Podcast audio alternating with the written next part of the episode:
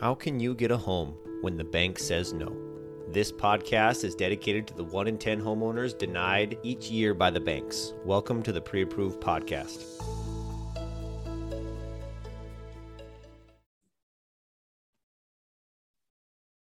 Welcome, Jennifer, to the Pre-Approved Podcast. How are you? I'm great, Adam. How are you today? I'm doing fantastic. So we're in a unique position in that we are actually clients of each other. Like, we've actually hired each other to do work for each other, which I thought was a little bit unique. And so to start with this, I thought one thing that would help the listeners both explain what you do along with help the listeners at the same time is this self-employed mortgage guide that you kind of found, did some keyword research, and ended up, writing for us. Can you explain a little bit, like, number one, why you're good at that? Number two, like, how you did it and kind of how that process came about? Sure. So I've done writing and editing for many, many years, and I am interested in a lot of different subjects. So I got into self-publishing and editing for people back in 2003 and went full-time with it in 2009. And one of the things that I wanted to do was to become a homeowner. But what I ran into with lender after lender was this, what seemed like a brick wall. They all wanted 10 years worth of profit and loss statements and some forms that I didn't even know existed. And so I felt like I would never be able to own my own home through a traditional type of path. And then I found you. And when you started talking about how you helped people, that just changed my world, just totally lit me up. And so we ended up working together to get this house that I'm in now, which I love and I was so excited about. And I loved that you looked at other factors aside from all of the things that traditional mortgage lenders look at. And you wanted to make sure that I was a good bet. And that was the important thing. So I was really, really happy about it. And I'm eternally grateful to you for that. And in the process of working with you, I learned more about what you do and wanted to help you in some way. So I got to working with a couple of my team members and said, what can we put together for Adam? I know he wants some blog posts and some things that he can give out to his people, lead magnets or just value adds. And so we said, well, the big hurdle for most people who are self-employed is this idea that they cannot get a mortgage, that they could never be a homeowner through a traditional path. And the 100% cash down option just isn't really an option for most people. If you are, that's nice, but yeah, not the case for most people.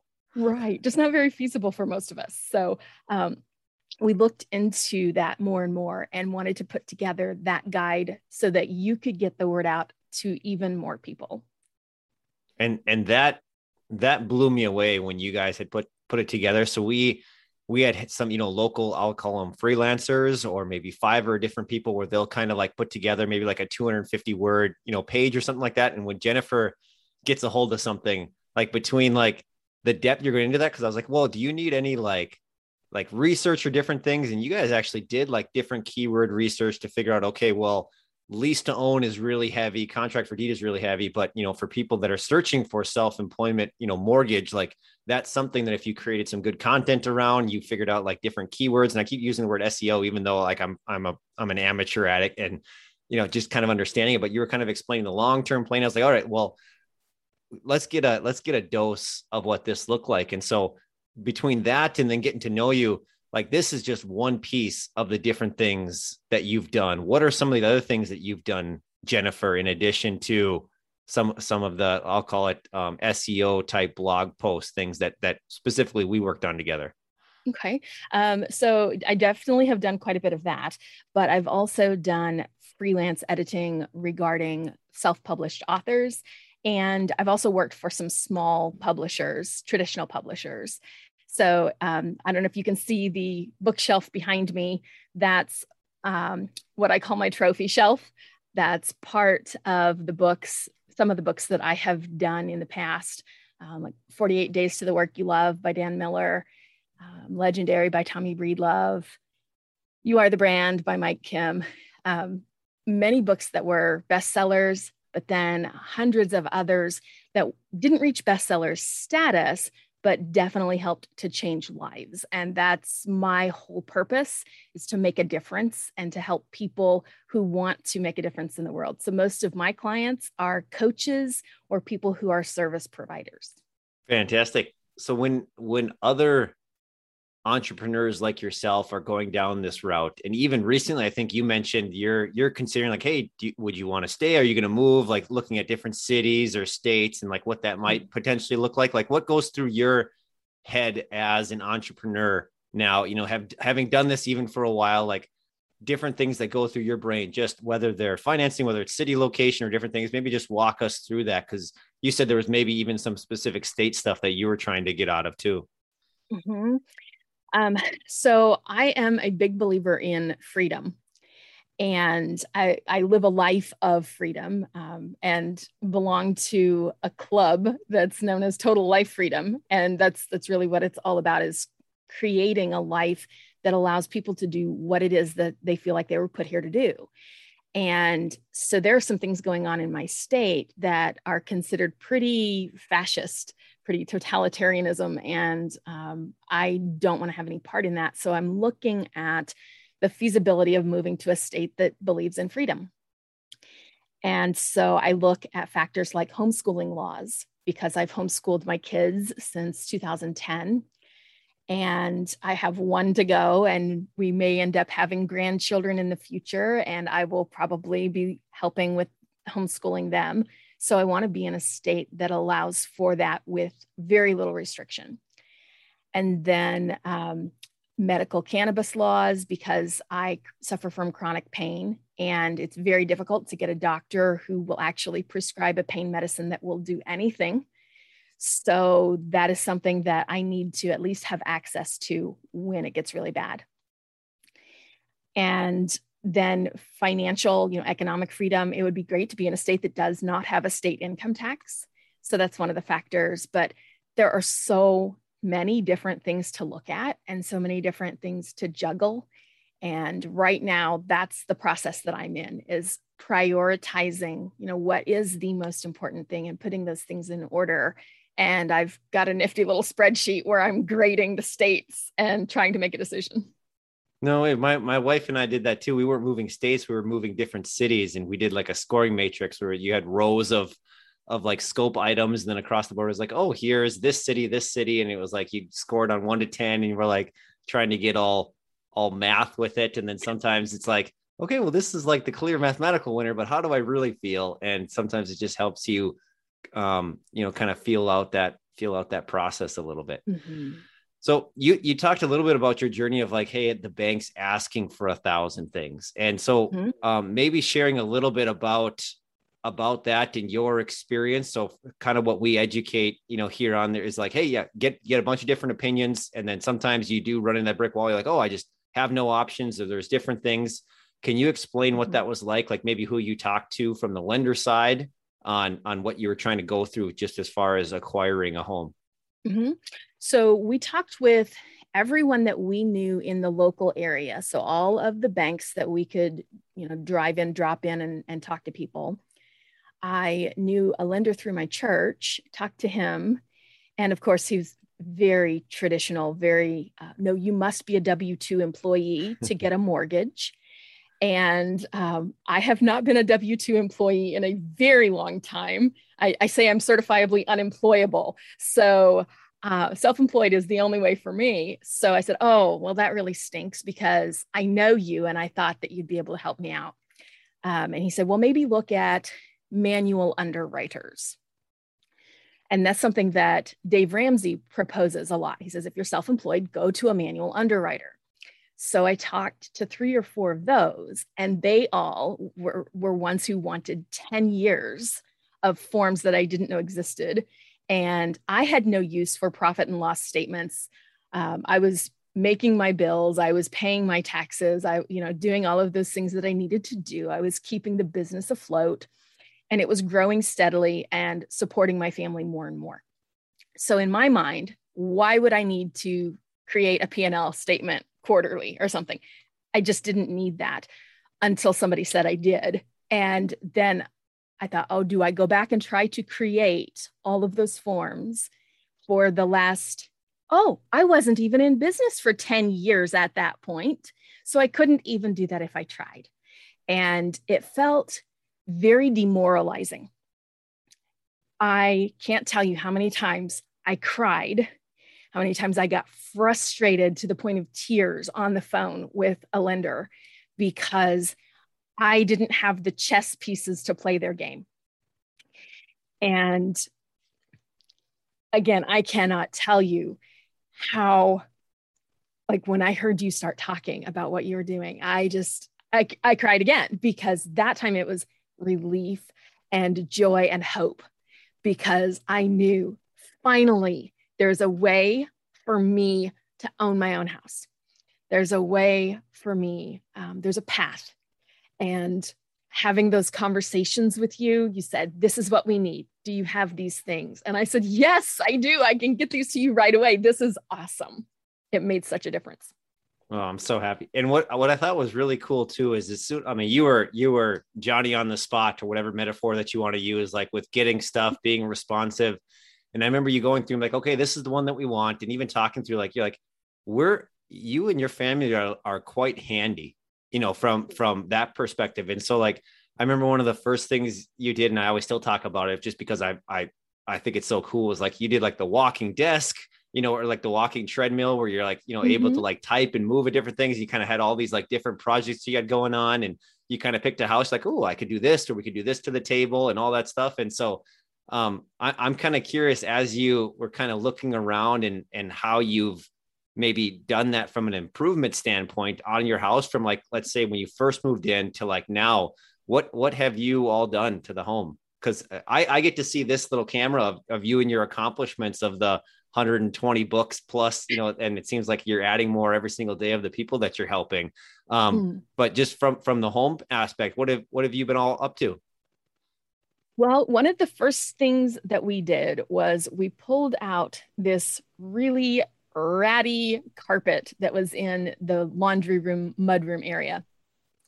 I'm not sure if it was from the 60s or the 70s, but it had all the wonderful color stripes. And it was, when we started to pull it up, it was disintegrating. So that's how old and in bad shape that it was. But underneath that, the subflooring was in good shape.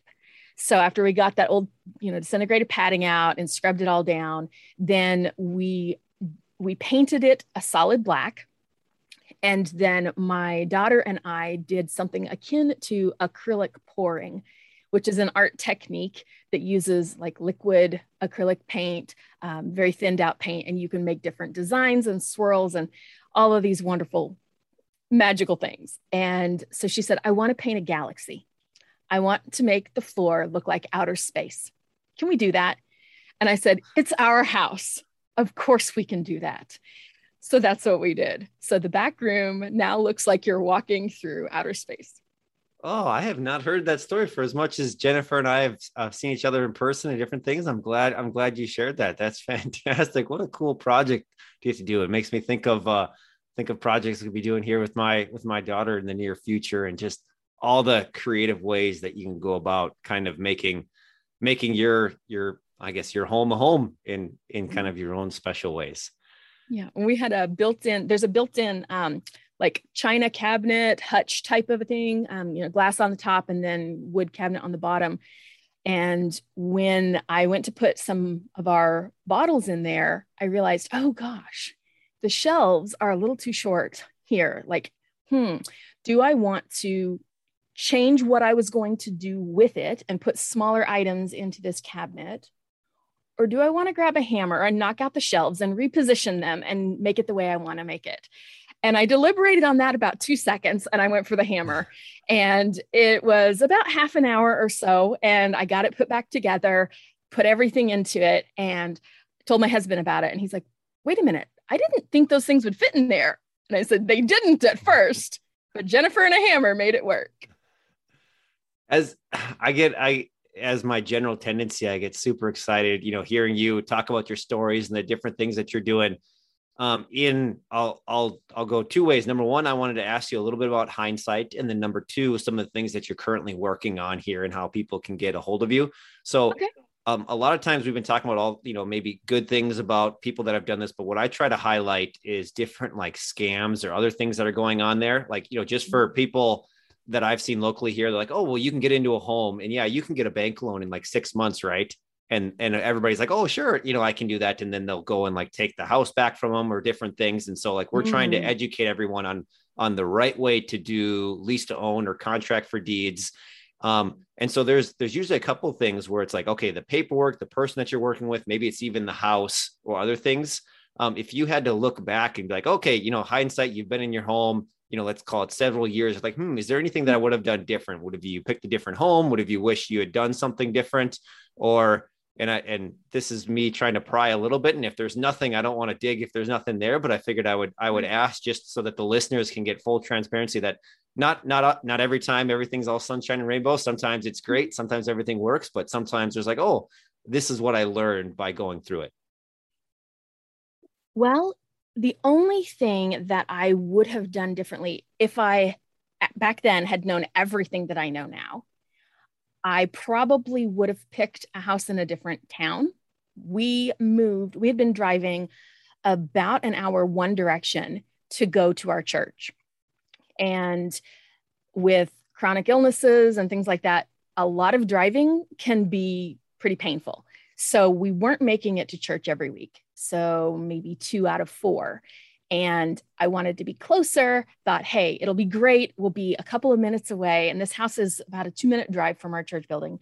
And I thought, this will be perfect. And then everything went crazy in the world and everything was locked down. And our church is still requiring masks, which multiple people in my family cannot do. So we basically lost our church not too long after we moved such a distance to be closer to it. So in that way, that I might consider staying closer to where we were, or maybe even moving to a different part of the state to be close to friends. But other than that, like this house itself is great. I love being able to do the projects on it. We have 2 lots and we got a great deal on it. Thanks to some of the research that you put in and tips that you gave me and all of that. So I would not really probably change anything. And I definitely would go to you again. If we ever decide to move or anything like that, you are absolutely the first person on my calling list.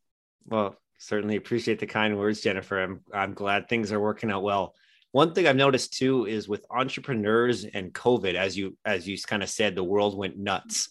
There's like the Great Recession where people are leaving and be like, you know what, this work from home thing and this kind of freedom lifestyle is like super awesome. And what I've noticed in the TLF group or the Total Life Freedom, club that we're in is a lot of people, maybe there was like mental health stuff or like, I couldn't go out and there was like the social aspect of it.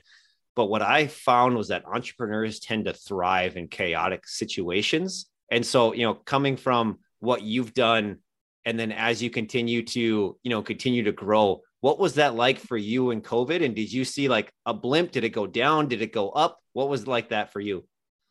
The first week, people were panicking. And like, I tend to book my work out several months ahead of time.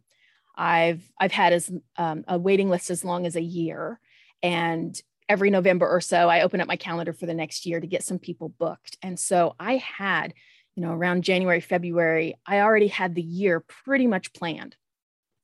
And then first part of March, everybody panicked. And I had $70,000 worth of cancellations in about 5 days. And I had a momentary heart attack. I had a really rough day, Adam. And I was worried, because I thought, oh my gosh, if all of these people for the next few months have canceled, what's going to happen to the rest of the year? How long is this going to go on? And so, of course, I tend to be an overthinker and my brain just really got going. So I had a rough night and then I went to sleep and I woke up and I said, you know what? It's a new day. I can do things. I can take action. I can be proactive. I can go after the people who are still ready to invest in themselves and their businesses, because not everybody is panicking and not everybody is in a tight financial situation. All I have to do is find the right people. And so within a couple of weeks, I had all of that money booked again and everything was okay. So yes, a moment, like a good 24 hours, I was freaked because all these people canceled right away. But then I just had to pick up the right attitude and then take the right actions. What a great story. Sorry you had to go through with it, but what a, like, hey, this is where I was. I mean, just the entrepreneur roller coaster that Darren Hardy talks about that. Yeah, it's a long roller coaster, and it can also go steep, you know, left turn, right turn, and different things. So now that you've gone through that and you're going through, there's a couple of unique things that you're specifically targeting on. I know, like, recently there was some talk about, you know, helping out some agents along with just kind of the overall repertoire that you do. Mm-hmm. And when I was like, hey, Jennifer, I'm thinking about writing a book next year. Of course, you know, you were the first person that I reached out to and was like, hey, I'm just, you know, thinking about this in the next couple of years, like, just want to get it on your radar of like, hey, let's talk about this. So what are some of the cool things that you're going on, and what are some of the things that you do every single day, and how can people get a hold of you if they're, you know, kind of listening to this and be like, ooh, that's what I want? Well, I love helping people to get their message out there, especially if it's something that's going to change other people's lives, you know, make a difference. That's what I'm all about. So it can take the form of website copy, blog posts, books, you know, all sorts of things, even turning podcast episodes into written documents. Quite a variety there. The guiding star is this helpful? And I definitely am doing editing books on an ongoing basis, helping people even develop their books from the very beginning. Like when you and I meet, we're going to talk about what you want your book to accomplish, who it's going to serve, all of those types of things, and build it completely from the ground up. Other people have already done that part of the work when they meet me and they say, hey, I have a first draft. Can we shape this up? And still other people meet me at the end it's the way I want it, but I'm not so great with grammar or punctuation. I'm not sure where to put the commas. Can you help me with that part? So anywhere along the path that somebody meets me, I can take them by the hand and walk them through the rest of the path. And then their book's on Amazon and Barnes & Noble and all those wonderful places, and they're ready to go. That's awesome. When people hear editing for books, how would you describe editing for books? Okay, so there are a couple of different types of editing. Developmental is like being an architect. So that's when you're doing the planning and the big picture items, which chapters need to go in there, which order, how do you take a reader from A to B, all of those, you know, big picture things. And then there's line editing, which is where we look at the language that you're using. Is there too much jargon? Is it aimed at the right audience? Is it aimed at the right reading grade level? Or is this too complicated or too simplified? All of those middle types of things. And then copy editing is what most people think of when they think of editing. That's where you look at the spelling and the grammar and the punctuation, and you make sure that the message is clear and easy to understand. So different books are going to need different things. Some books need all of it. Other authors are already great with some aspects and not others. And so we just find out what it is that they need. And the other thing you were talking about, you mentioned stuff for agents. I'm doing a content package for real estate agents. A lot of people who are in the real estate industry are extremely busy with the doing aspect, the talking, the conversations, the showings, all of those active types of things. And they don't have the time to do the writing that they should be doing to reach other people. So whether it's lead magnets that they put on their website, or blog posts that they're publishing weekly, or the emails that they send out to their subscribers list, the writing gets neglected most of the time. They're just too busy. And a lot of people just don't like it. They just don't like to write. They had bad experiences in school, or they think it's really tedious, and they're more a talking kind of person. A lot of real estate agents are talkers and not writers. So they know they need this, but they just don't want to deal with it and they don't have the time really. So that's a need that I get to fulfill. And I really enjoy doing it. For sure. I mean, I can totally see that from my own experience where, yeah, you talk with an agent and they put you on like an MLS trip of like, oh, here's some properties that might come up. It's like, oh, well, I can kind of find those on Zillow myself. But like, and there's some firms that have some like generic here's, and I guess what I'm calling kind of like an email drip campaign. But I don't know that of anyone that was like, oh, here's just some super helpful of like, first-time homebuyer tips, or like, hey, if you're looking in this area or this neighborhood, like here's a breakdown of it. And if someone had brought that to me at that point, like how much would have that set them apart from someone else? I'm like, oh, I didn't know that this school district is a 4.8 out of 5. Whereas if I go half a mile north and I'm in this this school district, and that could make a world of difference. And that's what an agent's supposed to be good at. And so helping them articulate that. Yeah, they might be able to explain that on a phone, but for the people that are coming to them that are, not maybe ready to buy or do different things, that makes a lot of sense. Cool. Yeah. Jennifer, thank you very much. As we wind down here towards the end of the podcast, if people wanted to get a hold of you, which we're going to, put here in the podcast notes too, but what is the easiest way and preferred way of getting a hold of you? Well, I have two ways. One, I'm on Facebook. I'm rapidly approaching the Facebook friend limit, but I'm always interested in connecting with people. So that's one place people can message me or friend me there. And then my website is harshmanservices.com. And my email is Jennifer@harshmanservices.com. Fantastic. Sometimes, Jennifer, there's the things that you maybe wish you had talked about that I didn't ask. Anything on there, particularly on your mind, that you felt like we didn't cover or that you wanted to share? Well, I always want to let people know that if they if they have the right attitude and the right resources, they can do amazing things. And if they choose the first, they will find the second. Ooh. I really like that motto. That one's gonna go in there for sure. And you're one that amplifies that or exemplifies that. I remember the first time that we met in person in Phoenix, it was you were living true to what you had just spoken, because there was a lot of that coming forth, and it was great to see you in the flesh exhibiting that. And since the times that we've followed, so what an inspiration, Jennifer! What a wonderful person. Thank you, Adam. You're welcome. Thank you for coming on. Have a good one. You too.